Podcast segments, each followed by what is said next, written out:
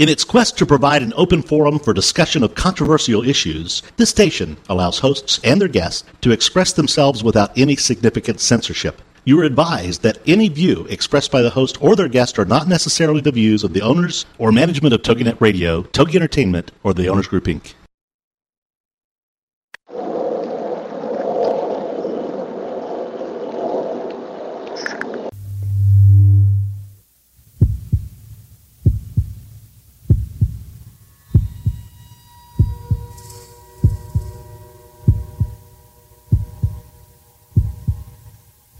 Come with us on a journey into the unknown, the unexplained, and the unbelievable. We will test your senses and challenge your beliefs. A world where science and religion clash. Or do they? You will meet real people and hear real stories, but you will not believe. You will witness strange sights and hear strange sounds, but you will not believe.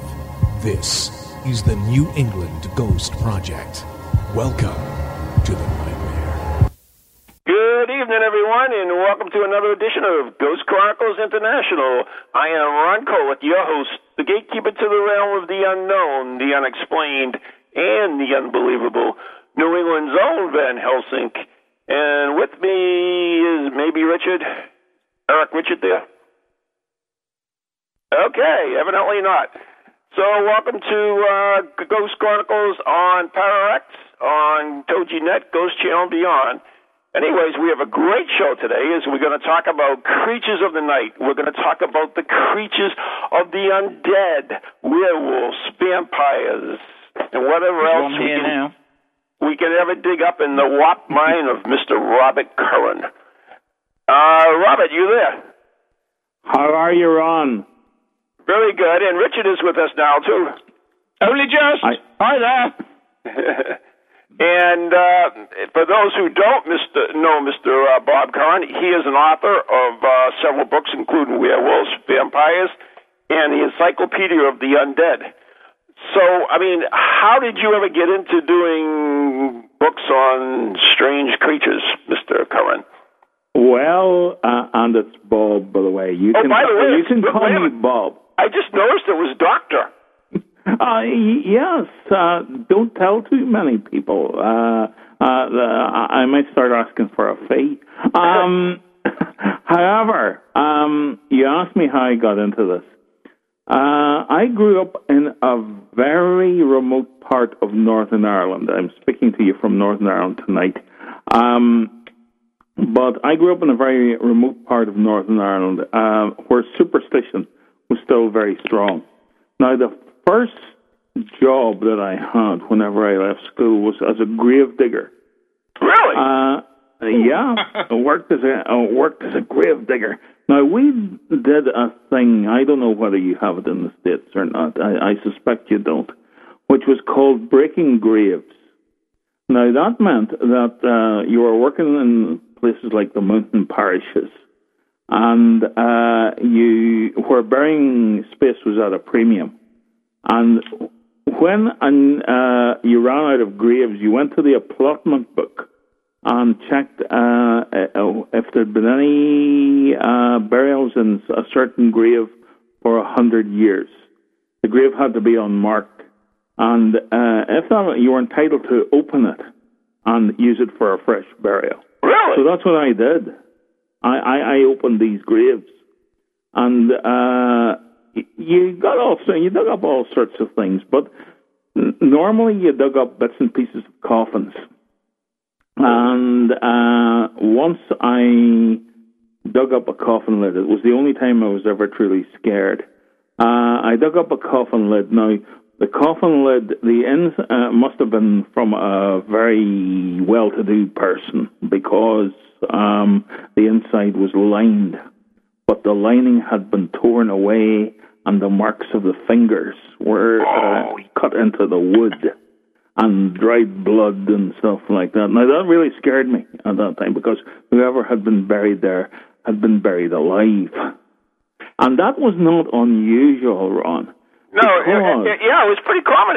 Actually, the, we have a it, it, it truly was because Yeah. not so long ago I was in a in a large house and there was a bell hanging and that was connected to the family vault. Yeah. And if people came uh, came to in the family vault and had been buried alive with catalepsies or swoons or whatever, uh, they could ring the bell and people would know there was somebody down there. Mm-hmm. Hence, the, and that was quite common because hence the expression "saved by the bell" or "dead ringer." Uh, Oh, wh- yes. which are in, Fantastic. in, in, I'm loving the. in common parlance. Uh, and it was not unusual because people went into f- uh, fits of what were what was known as catalepsy, and uh, their pulse slowed down very slow, and their breathing became so shallow that it barely registered. So I suppose that uh, that sort of experience and knowing these sort of things and uh, being growing up in a superstitious area where people still believed in ghosts and people still believed in fairies and stuff like that. I'm growing. If you could see me, Ron, you would know by the grey in my beard that that wasn't yesterday. so, so we're um, we're looking at um, the the late 1940s, the early 1950s. So that was a time uh, when we were coming uh, coming out of war uh, uh, and things like that, and, and people. uh, There were still pockets in Ireland and I suppose in other which was still very, very remote. And uh, I suppose that gave me the sort of grounding in that. Uh, and later on, I became interested in what other people believed. And I grew up among folk tales, and so I began to listen to folk tales from other countries. And was common threads, and that interested me. And the supernatural, because the supernatural was very much a part of our lives back in those days um, stuck with me. So I suppose that's where it all comes from. It all has coalesced together into these books. Uh, Now we actually got a, a. I just completed a book of my own. It's coming out in September. And it's it's ghost stories from around the world, and it, and one of the stories that uh, was in England, I believe it was, and they talked about grave robbers and stuff. And I guess it was pretty common. Uh, but they they did they used to station people uh, in the graveyards at night where they would watch for uh, bell ringers if if someone was buried alive, and also to to uh, uh, prevent grave robbers, and, and that was actually called the night shift. That's where we got it. Absolutely, or the graveyard shift. Yeah, yeah, Uh, yeah. uh, that's absolutely true. Uh, and uh, where I was brought up, there was what was called a watch house on the edge of the graveyard, and uh, the family of somebody who was buried, who uh, who may have been well-to-do and buried in their finery, or like Richard. Uh, like Oh, Richard. for I. I, I mean, I, I'm, I'm sure Richard looks well in his finery. I can't see him, but he's probably in his silks Whether I look well in the coffin is a different matter, isn't it? I, I, I thought of you, Richard, in your silks and brocades and things like that. But uh, uh, that you. is quite true. Um, uh, uh, a sort of the dilettante look. Uh, but um, the um, the the watch house and uh, uh, and people stayed there. The family stayed there for seven nights. After which it was considered that uh, the resurrectionists, uh, these were grave robbers, um, uh, also known as sack 'em up men, because even the bodies could be used. Uh, back in London, and presumably, Ron, you, you, you've done stuff on this. Right, Uh, in London and in Dublin um, uh, in the 17 and 1800s, uh, people were interested in obtaining fresh bodies whenever medicine was in its infancy. And uh, so there was a lucrative trade in places like London, uh, Dublin, and particularly Edinburgh um, for fresh bodies which were dug up, and these turned up in the institutes of surgeons, and they used these for experimental purposes and for research. Um, they were only allowed something like three or four bodies of hanged criminals every year, which was not uh, enough for their purposes for, let's say, demonstration and, uh, uh, and research. So they bought them from the resurrectionists, the sack 'em up man, or the body snatchers, and uh, these guys went round and dug up corpses and sold them. Uh, like, but uh, certainly uh, in my part of the world, there were stories of people who were buried in their finery and were dug up, and um, they tried to prize rings off their fingers, and the people sat up because they'd been uh, they'd actually been buried alive.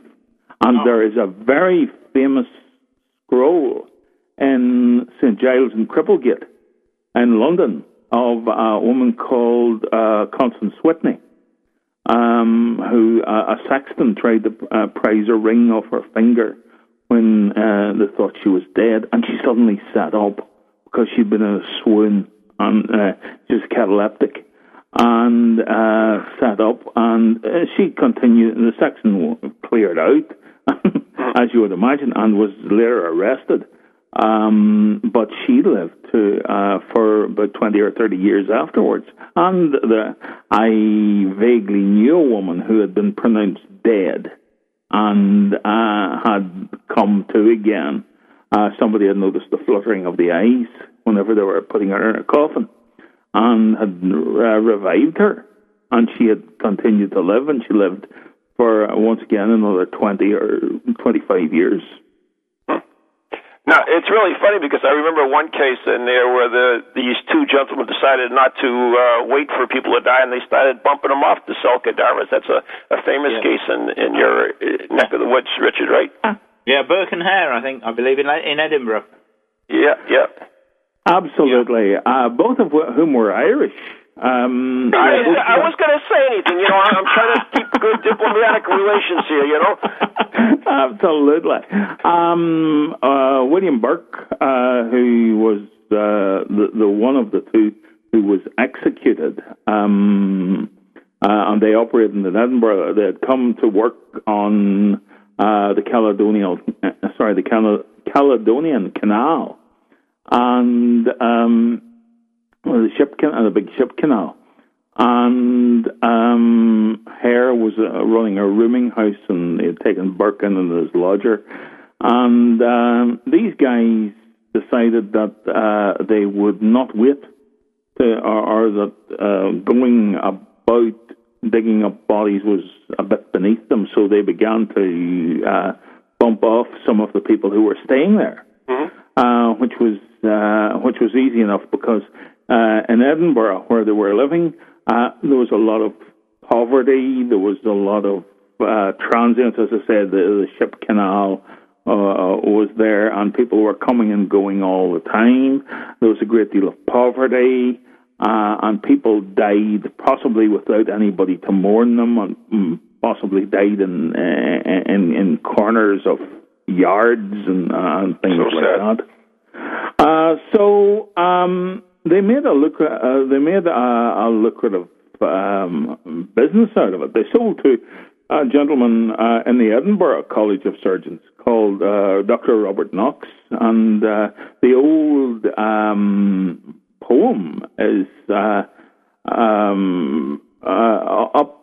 Up the close and down the stair, bend the back of Burke and Hare, Burke's the butcher, no, uh, uh, Hare's the thief, Knox is the boy that buys the beef. Oh wow. So, so uh, that's, that was an old Edinburgh folk rhyme. Uh, they they were caught whenever uh, one of them uh, one of their um, victims wouldn't lie down and drew attention to them, so they were arrested. Hare turned Queen uh, King's evidence or Queen's evidence as it was at the time, and uh, against Burke, and Burke was hanged. Uh, Hare disappeared. He was held in prison for a while. didn't after- Sorry. I believe they dissected him as well, didn't they? Yeah, Oh, they they did. Yes, they did. He that was uh, under the Murder Act uh, That's right. of the late 1700s. Absolutely right, sir.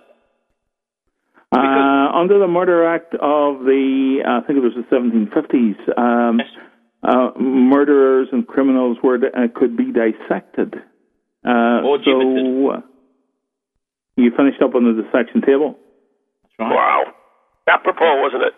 And of course, I-. I- I- it, was uh, it was terrible, uh, particularly at Newgate, and I'm sitting here looking at the Newgate calendar, um, in, in which highwaymen and murderers and uh, were liable to dissection. Now, that was an awful thing, particularly among uh, vaguely Christian people, because it was believed it. that uh, whenever the great day of judgment came, you had to rise completely whole and meet your Maker. And uh, you couldn't do that if you were cut up in pieces. There you go. Ronald, There you go. you see where we're coming from? He's singing from the same hymn sheet as me. Really? Yeah, you know about yeah. There's a phrase that people have to remember called "laid to rest," and you need to be laid to rest, and you need to be whole. Um, hence the fact dissection, beheadings, and all those sort of things. People believe that they'd go to hell, and so they're still around. Uh, uh, that's right, or they would not be allowed into either heaven or hell because they weren't whole. So they would be sort of lost in limbo for eternity and would not meet their loved ones on the other side. And these people believed it, didn't they, Rob? In those days, That's the They thing. did. They It was it was part did. of and the culture. Um, hence the fact that the, the people were sitting on the graves, stopping their loved ones from being dug up and, and dissected because they believed it would send them to hell or, or, or to limbo. That was exactly right. Uh, you had to be whole and, uh, and in full body to meet your Maker on the great day of judgment. And do you realise that's why, even to this day, it is still difficult in this country and probably in other other countries as well to get um, donors for body parts? I would think that is the case, uh, and uh, I would think that it is the case.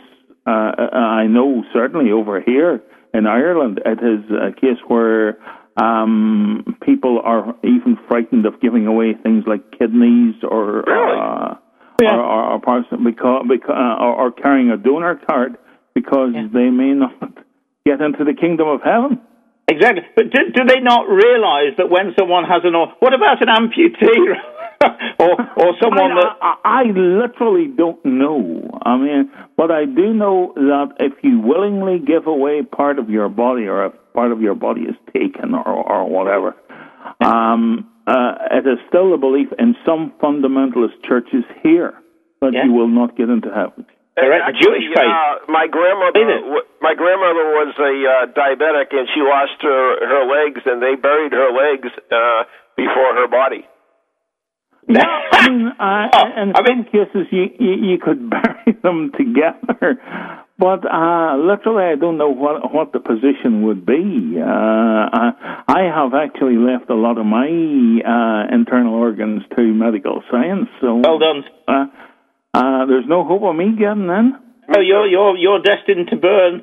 I'm afraid. But you do know that when they they executed King Charles the First in 1649, after they chopped his head off, they actually stitched his head back on. That is true because he was the king. They uh, they beheaded him in January 1649, and Yep. uh, in, at the beginning of February they uh, stitched his head back on again, so that he Because was although he was the, he was God's anointed on this planet, they they wanted to execute him, but they didn't want to send him to hell. That's right. Because Unbelievable. because, uh, and, there was still Terry. the old uh, the old belief, even among the Puritans, of the divine right of Correct. And when they the- the- dug up Oliver Cromwell three months after he was dead, sorry, three years after he was dead, he was they took his body to Westminster Hall, put him on trial, and and uh, put tried him for regicide, which is killing the king, and Uh-huh. beheaded him. they did indeed. They wanted to get him. They want, although he had been dead dead for years, they thought they may well get him in. They may well stop him going through the pearly gates. The other thing which they did in at the end of the 800s was Yeah. they dug up a pope and put him on trial for witchcraft No. uh, and broke uh, the first two of his fingers of his right hand. That was Pope Formosus. And they broke broke the first two fingers of his right hand, where, uh, which he would give the blessing, and that was enough to send him to hell. Didn't know that one. Thank you. Uh, All The, good the, the, they actually, uh, the famous Synod Horrenda, or Cadaver Synod, which was about 897 uh, Formosus, uh, another Pope, Stephen the Sixth, or Stephen the Seventh, um, the Vatican has problems with it, uh, Stephen's, because Stephen the Second was probably dead when he reigned. Uh, he reigned for three days and was probably dead all the time. Um, but uh, so it could be Stephen the Sixth or Stephen the Seventh, depending on whether like El Cid. or not. Uh, so he he was mad. So he dug Formosus up, placed, dressed him in full pontificals, uh, placed him on trial, and had a, uh, a conclave of cardinals come and uh, had a cardinal answer as if Formosus was answering, and he pleaded guilty to everything.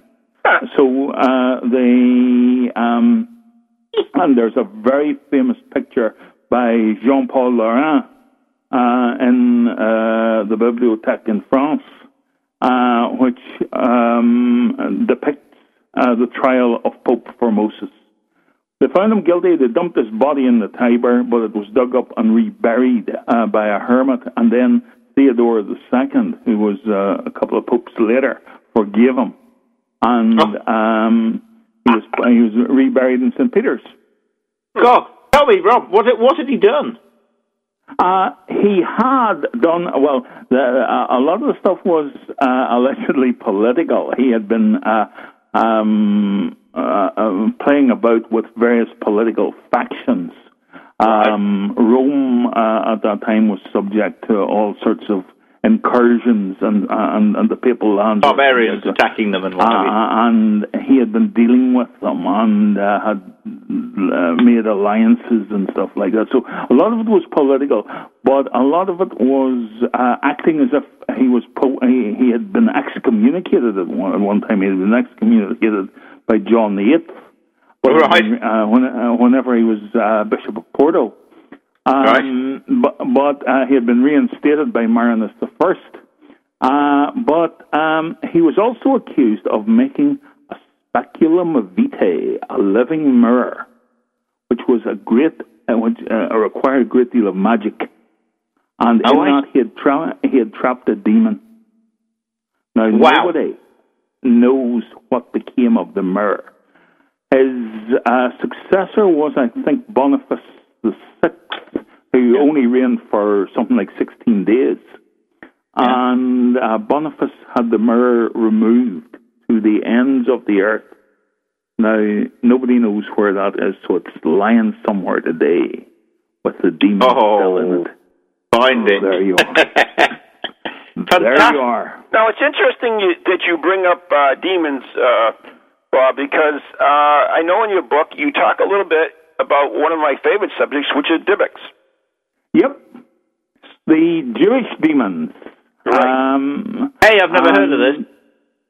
The, the Dybbuk uh, is um, the um, most famous guy on this was possibly the 16th century sort of mystical guy from northern Palestine who was Isaac Luria, uh, who um, dealt uh, was supposedly a great exorcist uh, and who dealt with demons and who wrote on demons.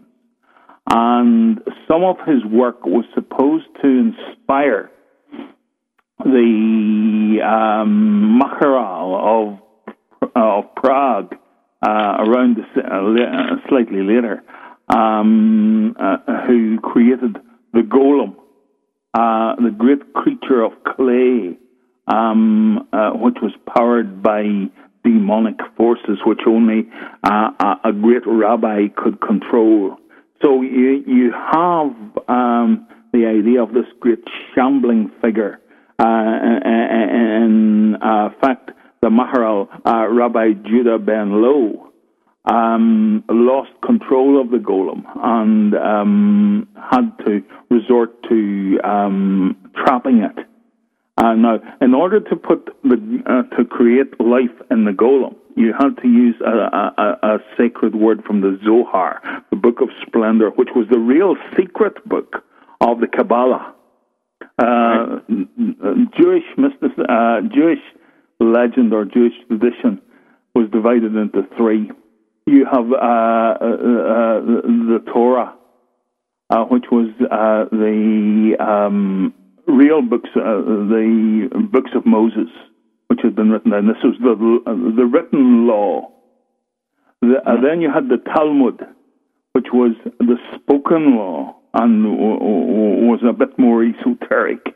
Then you had the Kabbalah, which was the secret law, uh, which had been, had been given by Yahweh or Jehovah to uh, both Abraham and Moses. So you had all that tradition, and within that uh, the book there was the Book of Splendor or the Zohar, uh, which was which contained secret words which Yahweh or Jehovah had used to make man uh, from the dust of the earth. And uh, a, a skilled rabbi could do exactly the same. And the the secret word, if I can tell it over the phone. Oh my God! em- Can you really? This is good. I'm going to write this down. Yeah, me too. Uh, I got. Come on, Ron, get a pen ready. what the secret word was emeth, E M E T H, which meant life. Emmett. Uh, to uh, and that was supposed to give the golem or the great figure life.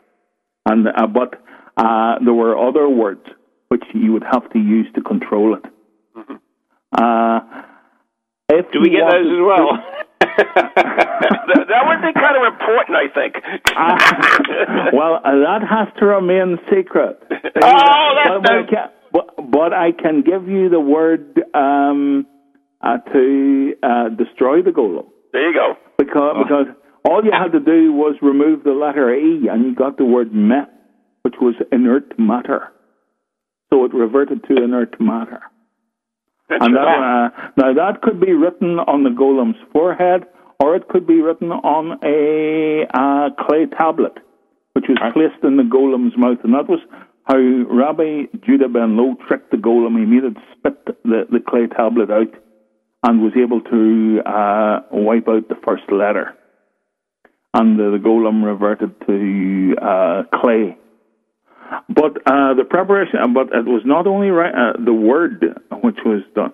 There had to be a ritual uh, to create the golem. So, um, and if you were not careful, the, uh, returning to what we were talking about, the Dybbuk could uh, come into the golem, and you couldn't control it at all. Even great rabbis couldn't control it, and this is what Isaac Luria was talking about.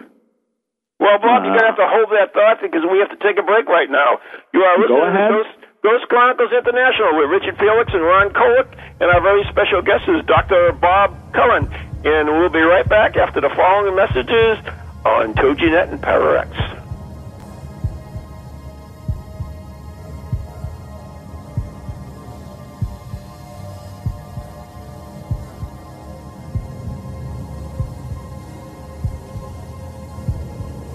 That's weird.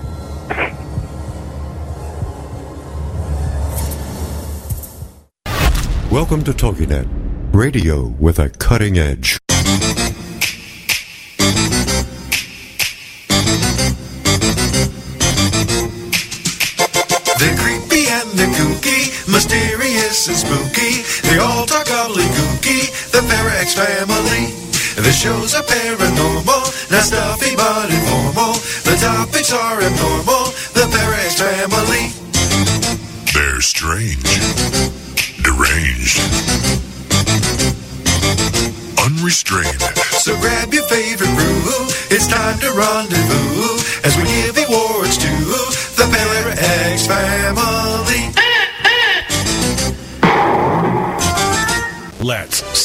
Your success with Erin Klink. Thursday mornings at 9, 8 Central, part of the Her Insight Network on TogiNet.com. Celebrate your success will focus on women in business, working from home, and how to manage your business and your family.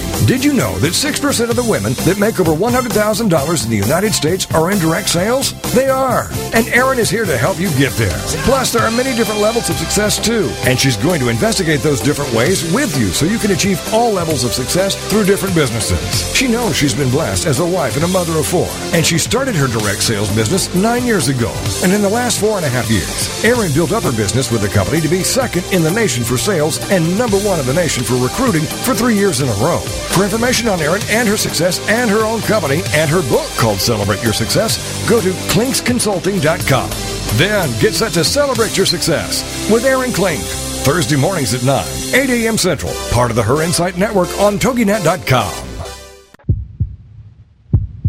We are back. You are listening to Ghost Chronicles International on TogiNet, Pararex, Ghost Channel Beyond. I am Ron Kolek. With me is Richard Felix, and our very special guest is Dr. Bob Curran. Uh, it's funny that you mentioned the Golem because I know that uh, Karen O'Keefe and Most Haunted Live just did their live thing from uh, Prague, which is one of the homes of the Golem. Absolutely. Rabbi uh, Loew was the Maharal, or uh, which was a special status, a special teacher within Prague, and the most famous golem story comes from Prague. Uh, and it is said that in one of the synagogues in Prague, somewhere in an attic up there, which is sealed off, the golem is still lying, Waiting. waiting. Anyways, we, we didn't actually get com- completion of the Dybbuk because unlike Right, the go ahead. Sorry, I got sidetracked onto this. No, it's okay. I do that all the time. But but the uh, the the the Dybbuk, Dybbuk uh, is a demon in, in the Jewish faith, but it's it's different than the Christian uh, demon. Well, in some uh, uh, in some cases, the Dybbuk uh, can draw out from uh, the uh, person to whom it attaches a lot of power, a bit like a vampire. Uh, so, uh, in one of my books, and I'm just reaching it, uh, uh, uh, uh, down uh, because it's sitting in front of me, uh, I have classed it as a kind of vampire. Uh, and uh, it was uh, sort of from a Christian background that that began to emerge. Uh, the Dybbuk could attach itself to somebody and could draw the power almost by osmosis. So um, the uh, the Dybbuk was uh, sort of like almost like a vampire. Yeah, we have a, a famous um, uh, case here called the Dybbuk box, and it's very interesting because uh, supposedly it, it caused World War II and it caused a, hot, a lot of harm in the world, uh, and it was an attempt uh, to actually, um, what's the word, to trap a Dybbuk. Uh, so it was kind of interesting. Yeah, there was uh, there were there were many attempts, and uh, and I was just looking uh, here at um, some of uh, the references which uh, which I'd looked up, um, and uh, there was uh, a notion among uh, in Hebrew witchcraft that um, people uh, and uh, the books and uh, creatures of the night could draw off power and energy from uh, those uh, who were uh, sleeping or who were resting. Uh, and for example, uh, this could also be used by sorcerers. And uh, there is actually a reference in the Bible to this, in which when King David was very old, uh, and uh, it said, now when David was old and covered in clothes and well stricken in years, uh, they co- uh, they covered him with uh, blankets, but he got no heat. Uh, so they brought a young lady to him, and she warmed him, Abishag, the Shunammite. And they brought her to the king, and the damsel was very fair and cherished the king and ministered to him uh, and revived the king. Uh, that was how uh, old men uh, regained their youth, or great or old sorcerers regained their youth. They lay with young women. Um, Does it work? Uh, I haven't tried it recently, but, but I think I might. if young women wish to come up with me to me and try it, uh, well, in, in the name of science, right?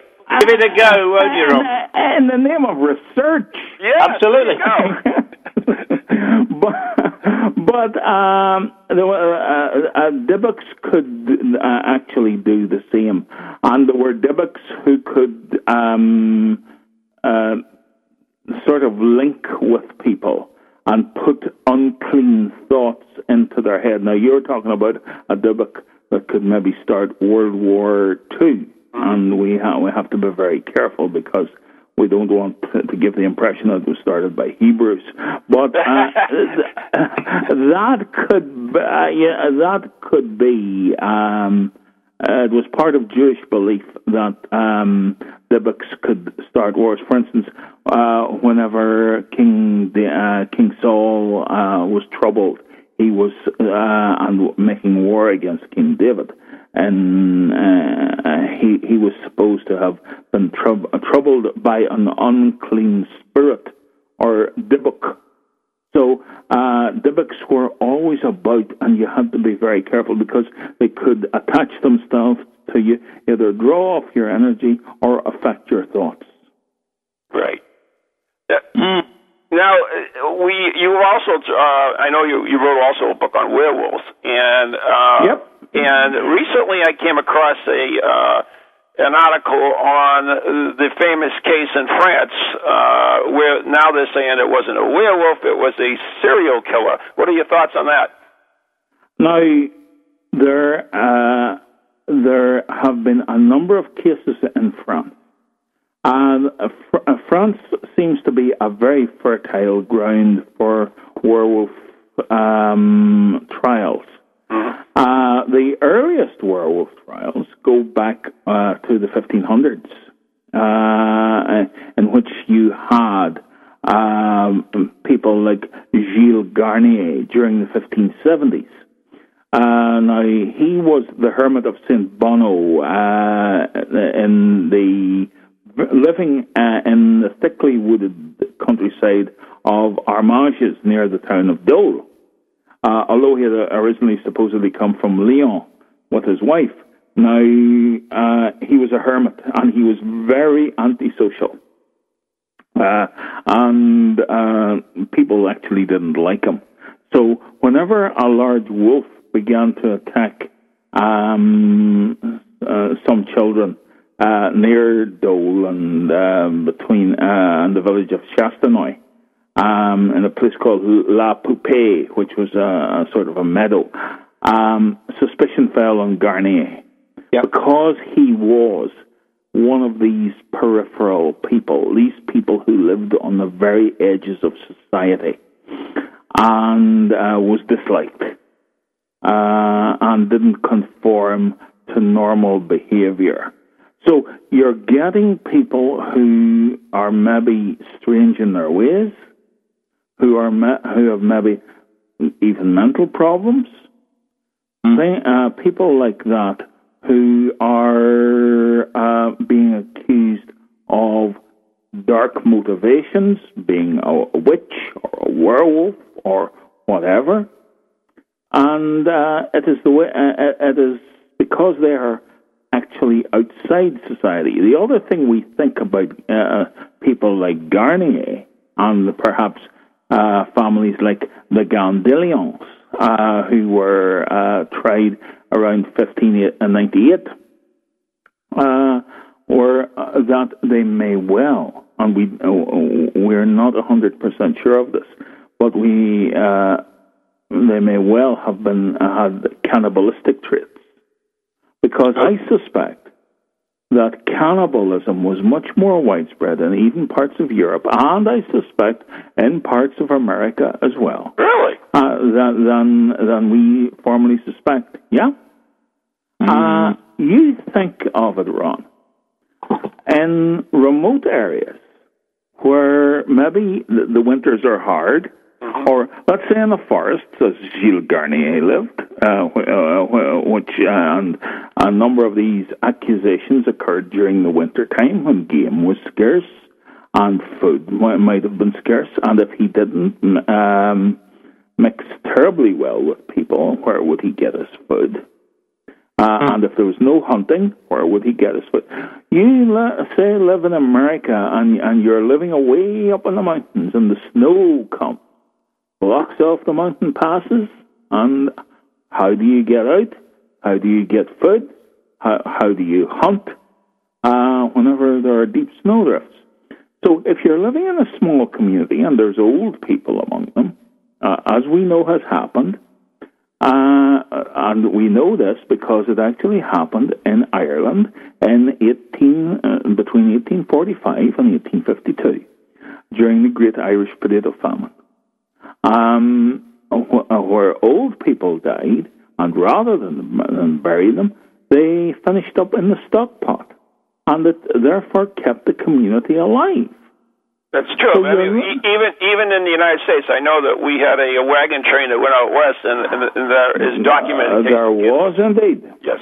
There, uh, there was indeed. Uh, the, the, the, there was the famous Donner uh, wagon train. Correct. Uh, wh- wh- which uh, uh, was making its way to California, and uh, got caught in a snowstorm in the mountains, and were uh, were uh, sort of closed in at a lake, um, and they survived by eating.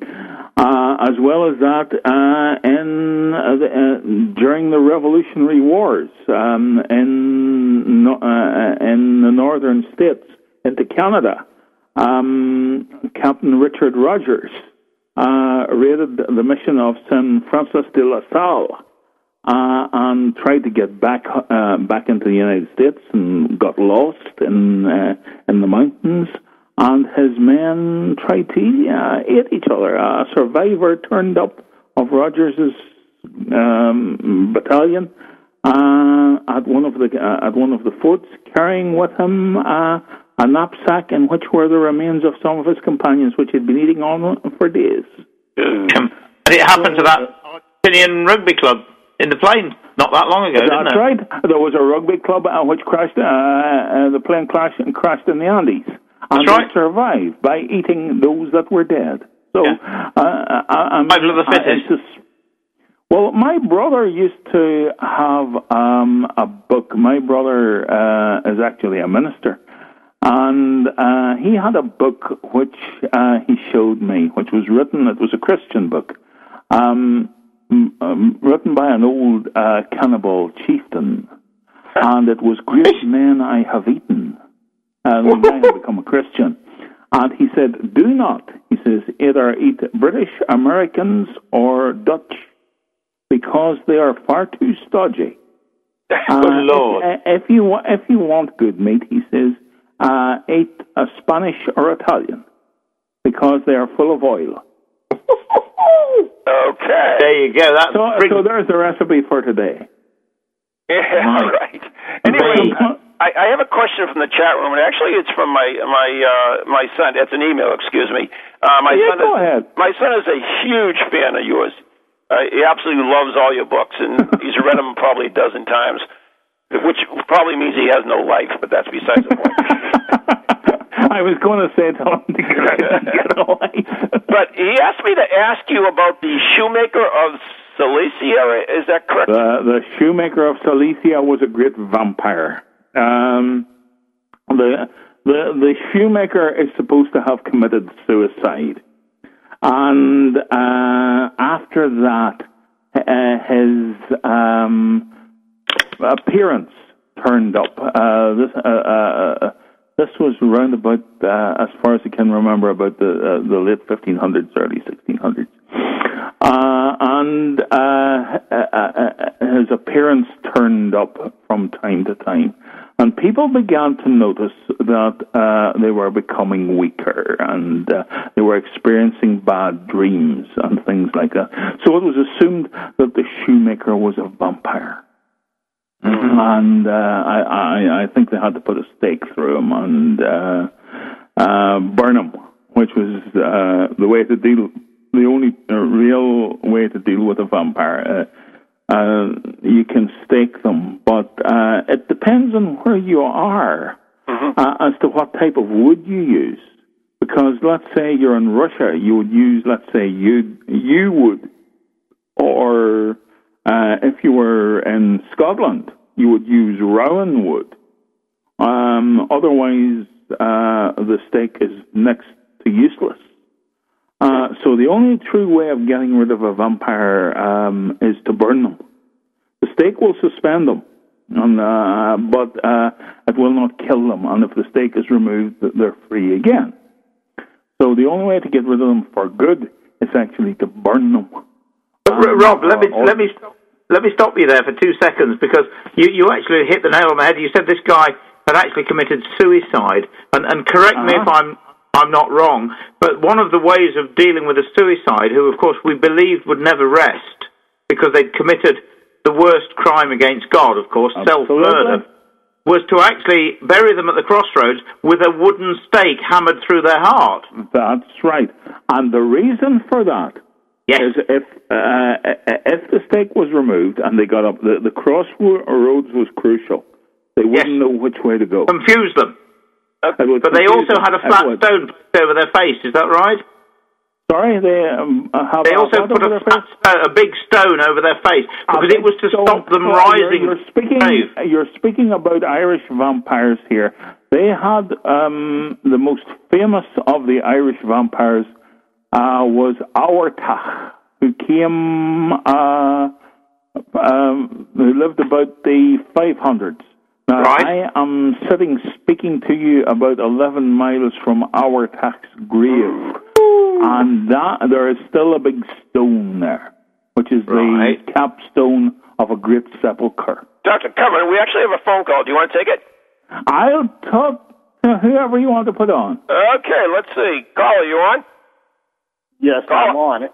And what's this crap about me having no life? Whoops. it's my son. Hey, hi, Rob. Rob. How are you? Very well, sir. Carry on, carry on. Yeah, just wanted to uh, call in and set the record straight on that. And uh, yes, your books are quite well written, and the amount of folklore and research that you've done is absolutely incredible. Thank you very much. They, um, uh, we have uh, tried to do as much as we can. Uh, there's a couple of new books coming out, so uh, which I'm looking at uh, uh, other bits and pieces. So thank you very much for that. Anything else there, Ron Jr.? Oh, well, I just wanted to uh, give you some grief about that. I think Also- you have a life, Ron Jr. Uh, Okay, also, thanks a lot. I was cut. I cut in as you were talking about different ways to kill vampires. And, Yep. and in New England, it would be cut out the heart and burn it. absolutely, Mercy, uh, Mercy Brown. Which is not far from Uh, us, actually. Yeah. Sorry. This, she's not far from us. Her grave is not that far from us. That, that, that, that's right. An hour She'll and a be, uh, the, uh, the famous vampire women of Rhode Island. Uh, you had Mercy Brown, uh, Nancy Young. Nancy Young. I was telling you. The last one was actually Nellie Vaughan, although they don't know whether she was a vampire or not. Uh, No, she she has a strange um, inscription on her tombstone, which says, I am watching and waiting for you. Now, that may be would- purely innocent, but uh, people have read all sorts of um, meanings into it. Yeah, that would be consistent with uh, epitaph of that time period. And the story goes there was a school teacher or librarian in Coventry, Rhode Island, that told his or her students that there was a vampire buried. And That's right. The graveyard was on the same road. They all went out and went looking for it. They saw that inscription, deemed it vampire-y enough, and hence poor Nellie is now tagged as a vampire. And they've actually had to remove that headstone and keep it in storage because That's absolutely true, yeah. It was a school teacher who started that off in the late 1960s. Uh, and um, uh, they had to remove the headstone because Yankee Magazine did a, a great feature on it. In fact, I have a copy of the feature, uh, which was the words on Nellie's tombstone. And uh, they had to actually remove it. And it became a sort of cult. Yeah, people traveled all the way. It was a bit like Stull in Kansas, which is uh, the, the the local sheriff had to give out um, hundred pound tickets um, for those who cruised around the, the graveyard at Emmanuel Hill in Stull, which was supposed to be the gateway to hell. Yeah, we have a Um, lot of those around the world. well, uh, we do. Uh, I, I was going to say that, of course, Stull isn't the gateway to hell. The gateway to hell is about 20 miles down the road from where I am. um, because there's a massive mound which is supposed to open on Halloween night, and all, uh, people are supposed to be sucked in, and all sorts of ghastly things are supposed to come out. So does it happen? I mean, you must certainly have been around there at that time, right? I ha- I have been there, and I have never seen anything. Oh God! Oh, amazing. but but maybe I, I I was there on the wrong night. You never know. Could be the daylight, daylight savings thing maybe messed everything up. It could well be. It could well be. Uh, uh, although with Stull, whenever uh, the Pope and John Paul II uh, So the visited America, yeah. he actually asked for his plane to be diverted over Kansas. So you never know what's down there. You know that that church was actually destroyed on uh, Good Friday. It was. That's Yeah, right. it It was- now simply a heap of rubble. Uh, it was. It was already a ruin. Mm-hmm. And they said that somewhere under the ruin there were a number of steps which led uh, down to um, the gates of hell. Uh, and I think that uh, uh, uh, appeared on the cover of an album by a heavy metal band called Kill uh, uh, Overdrive or Urge Overdrive or something like that, uh, which was uh, simply called Stull. It was named after Sylvester Stull, actually, who was the postmaster there. And that is not a, a corruption of Skull, as a lot of people have said. Correct. And, and it's, there's also a, a thing. It, there are more stairs going down than coming up. Uh, Oh, yes. And once you start going down the stairs, you can never find your way back. right there, you go. So there you are. Yep. There's so much. Rob, can I stop you and ask you what you think about um, black dogs and uh, harbour Black dogs? dogs. Black dogs. Well, you see, the black dogs uh, were um, part of old Celtic mythology. Yeah. A great hero, for instance, here in Ireland, placed uh, the uh, name Cu, C-U, in front of his name, which meant hound.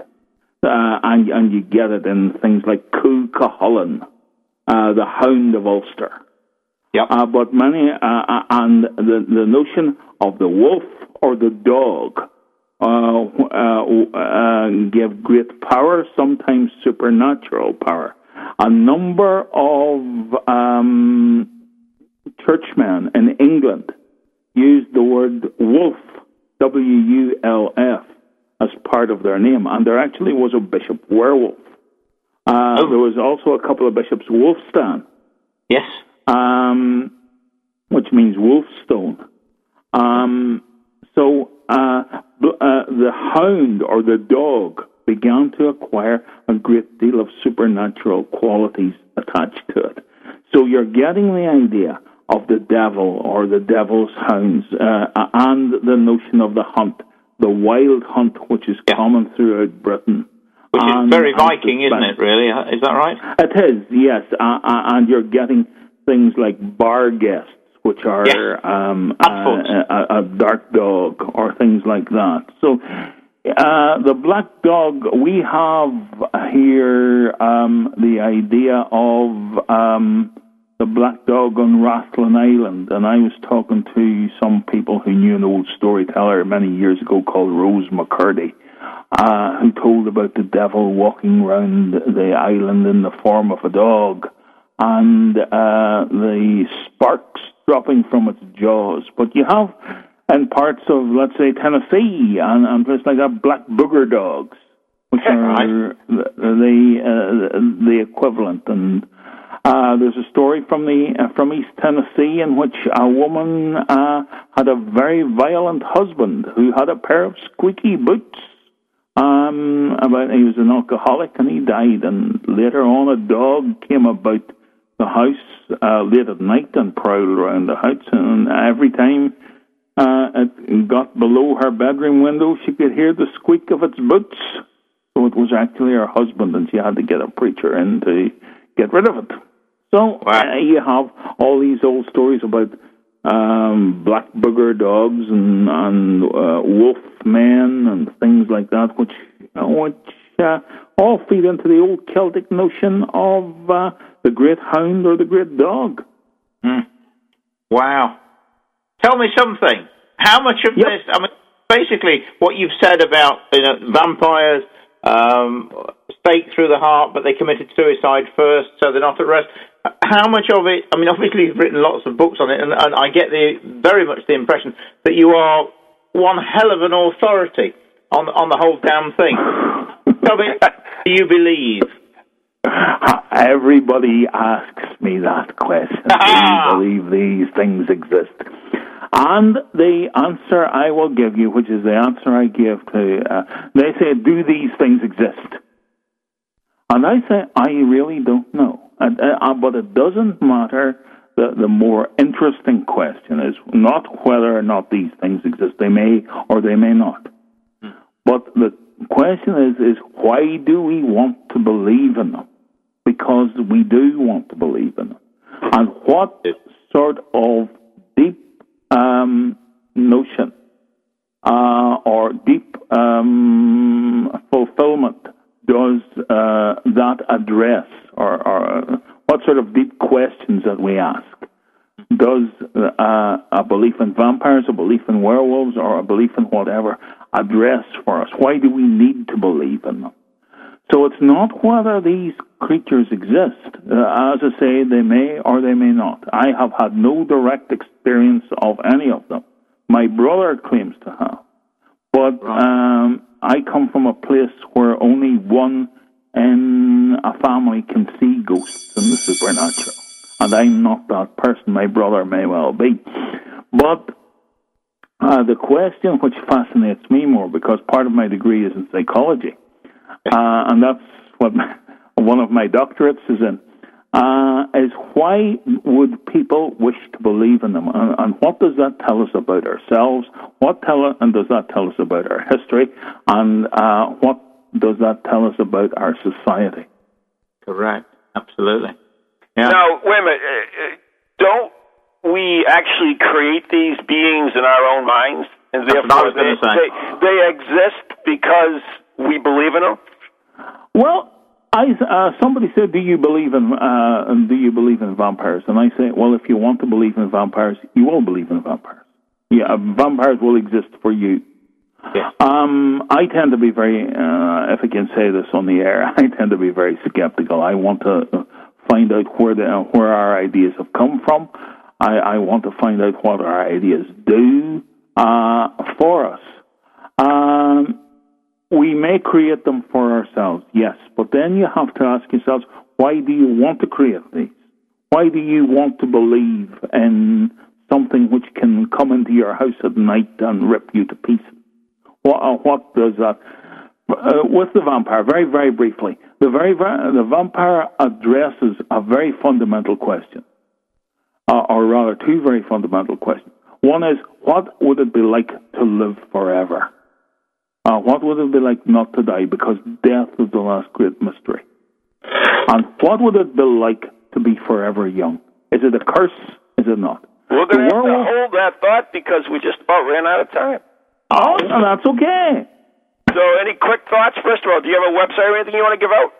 The website is being built, but if people want to talk to me, they can contact me and ask me questions and tell me that I don't know what I'm talking about. um, they can uh, find me on Dr. Bob Curran, D R B O B C U R R I N, at yahoo.co.uk.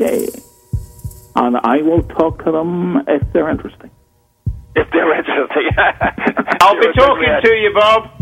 Bob, we want, we want to thank you so much for coming on the show. It was certainly interesting. I'd love to have you back on again, uh, especially when I will be delighted to come on whenever you want. Oh, you're a We'd good love man. to. Especially we have a, a decent hour for you, huh? That's no problem at all. all right, thank you so much. Nice talking to you, Thank Bob. you. Uh, and goodbye to you both. Yeah. Bye bye. Goodbye. Good night. Bye. God bless everyone. Guys, see you next week.